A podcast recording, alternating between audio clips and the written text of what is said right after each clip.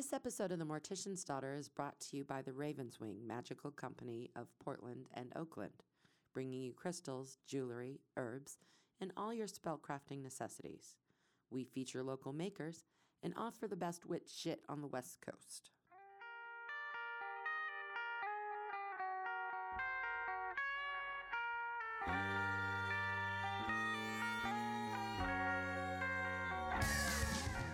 Hello again, my grim companions. It's been a month since our last meeting, and I've missed you all so dearly. Let's not waste any time with unneeded niceties before we get into the deadly details I've been gathering.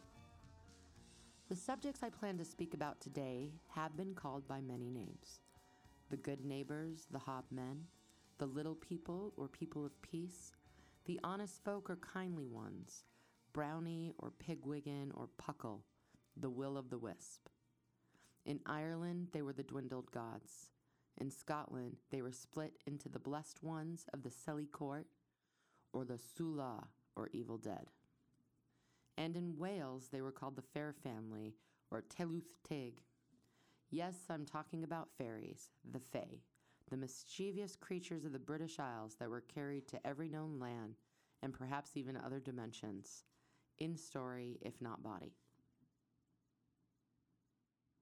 In fact, fairies are considered part of native British spirituality, according to American theosophist E. Evan Wentz and Scottish folklorist Lewis Spence.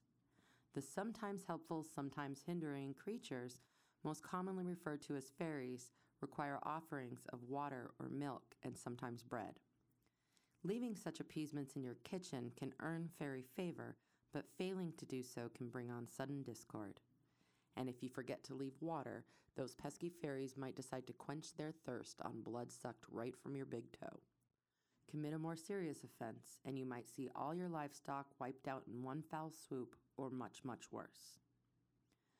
Early death records in the land of fairy rings account for the loss of more than one villager due to the murderous fae.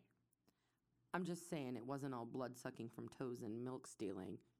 People died here.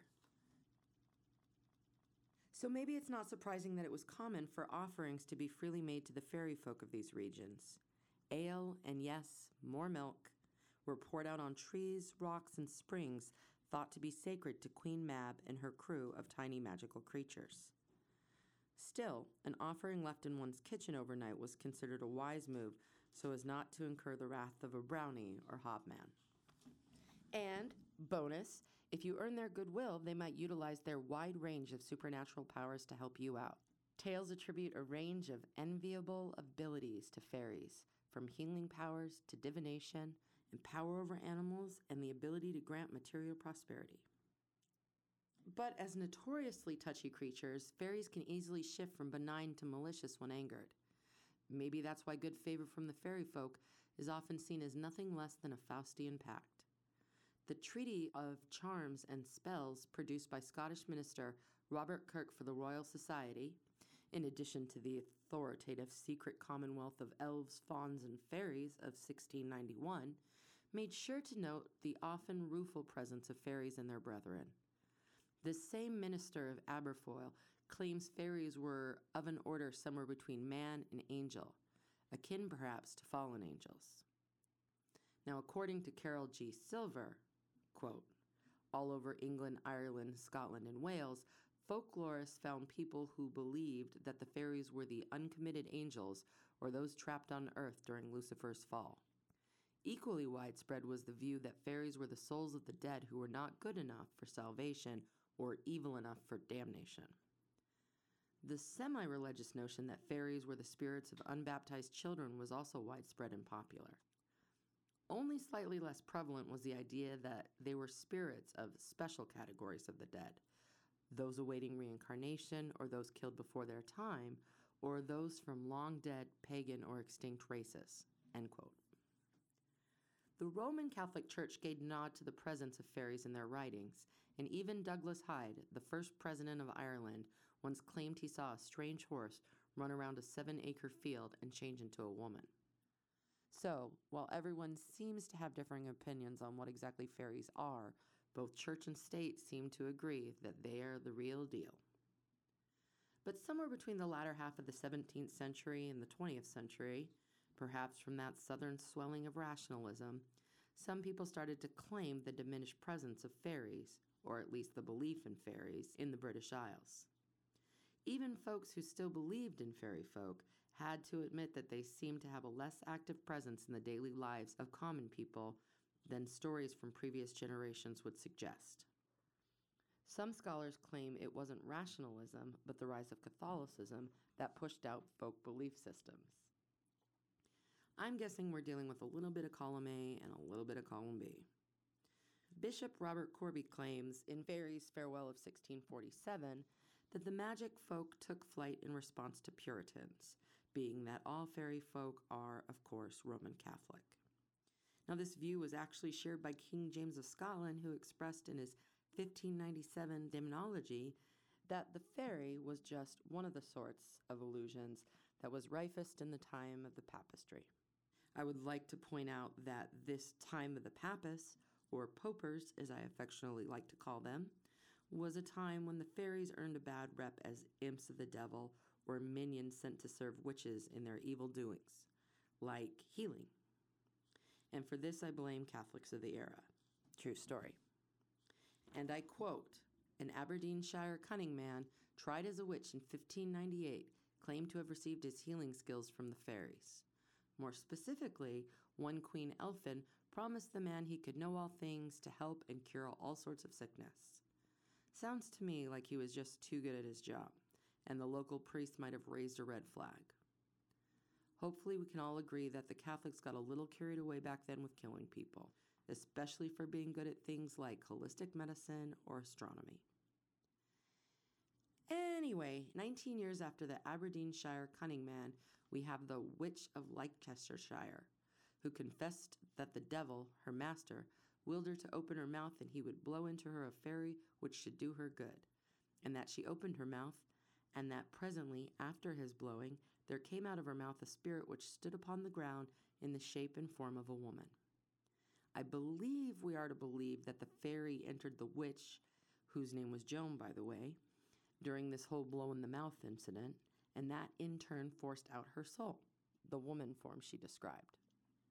This belief in fairy folk as extension of witchcraft or the devil continues all the way to the Christian doctrine, printed in both English and Irish back in 1862, which condemned all who held knowledge or sought fairies, as well as anyone who paid attention to witchcraft, charms, or any words or signs that held no Christian virtue.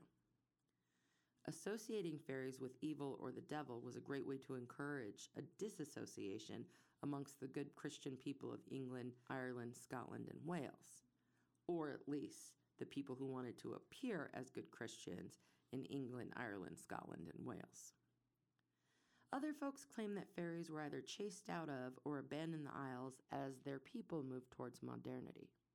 According to folklorist John Aubrey, the divine art of printing and gunpowder have frighted away Robin Goodfellow and the fairies. Whether he was being literal or allegorical, who can say? I'm guessing John Aubrey definitely wouldn't tell you. But then there are some others, the ones who still believe that if you fail to leave out water at night, the fairies might steal your milk, or worse, your blood, right from your big toe. While the Gaelic Irish attributed to fairies most of the misfortunes that were otherwise blamed on witchcraft in other places, including the sudden wasting away and death of children. Despite that, fairy faith in Ireland has in fact endured into the present day, and that might have something to do with its slightly more positive spin. British expatriate and personal hero Christopher Hitchens once compared interest in his home country to angel sightings in America. And Mädchen Megan of the Irish Times wrote of modern people maintaining an actual belief in fairies. Quote, I would not have thought it until my bank manager, while discussing my property portfolio, a shack and some gnarly woodland, asked me whether there were fairies on the land. I laughed politely, but he insisted that back home in Mayo, their best section of bog was set aside for them. I told this to another bank employee, and she admitted that her aunt had been trapped in a field for a day by fairies until her grandmother broke the spell with a mirror. When the reporter contacted the financial institution for an official statement on their policy regarding fairies, the bank declined to comment. But the National Roads Authority, or NRA in Ireland, rerouted a bypass to save a white thorn bush believed to be sacred to the Fae back in 1999.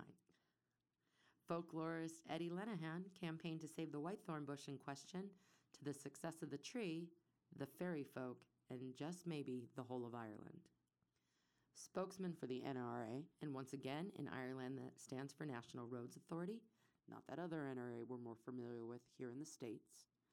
Anyway, Sean O'Neill, spokesperson for the National Roads Authority, said in regards to rerouting the road, quote, you don't mess with the fairies.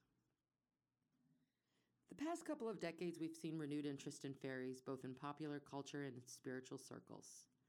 This has been attributed to a host of reasons, from the growth of modern paganism to even 90s goth culture and their interest in all things otherworldly or supernatural. And the unspoken agreement with fairies these days seems a bit less Faustian. But some of the old school holdouts remain strong in their claims that fairies are mischievous imps of the devil.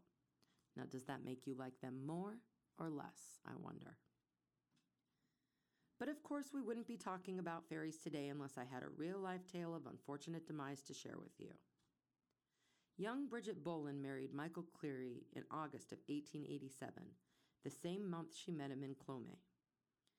Michael held occupation as a cooper, that's a barrel maker, while Bridget was sent to be an apprentice to a dressmaker.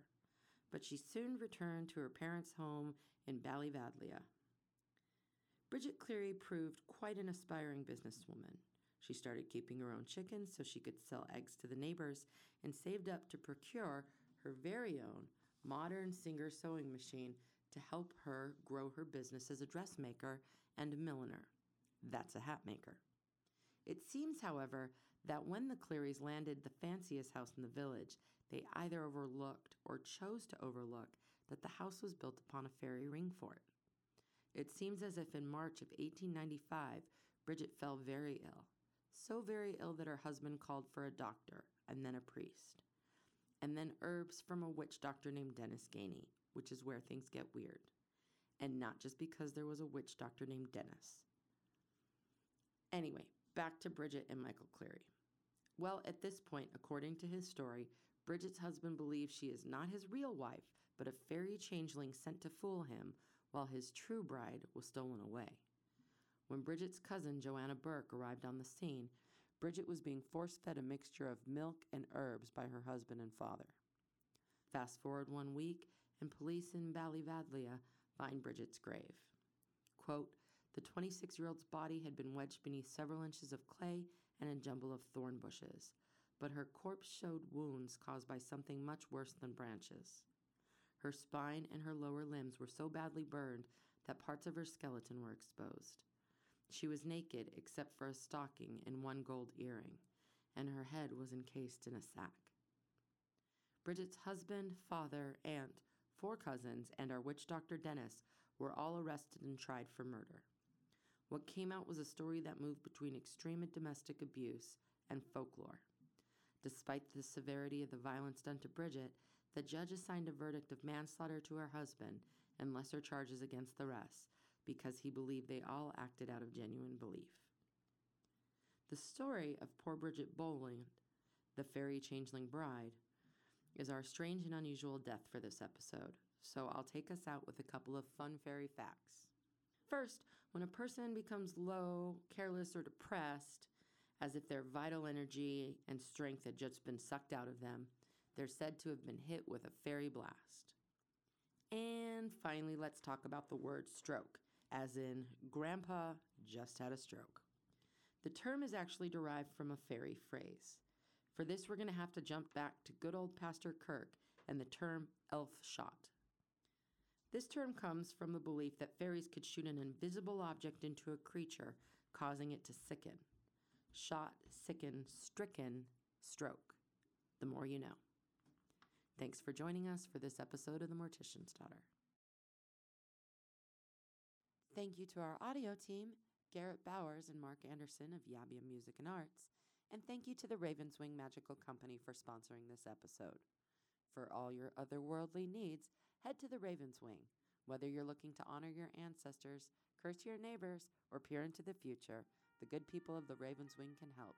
two locations in Oakland and Portland.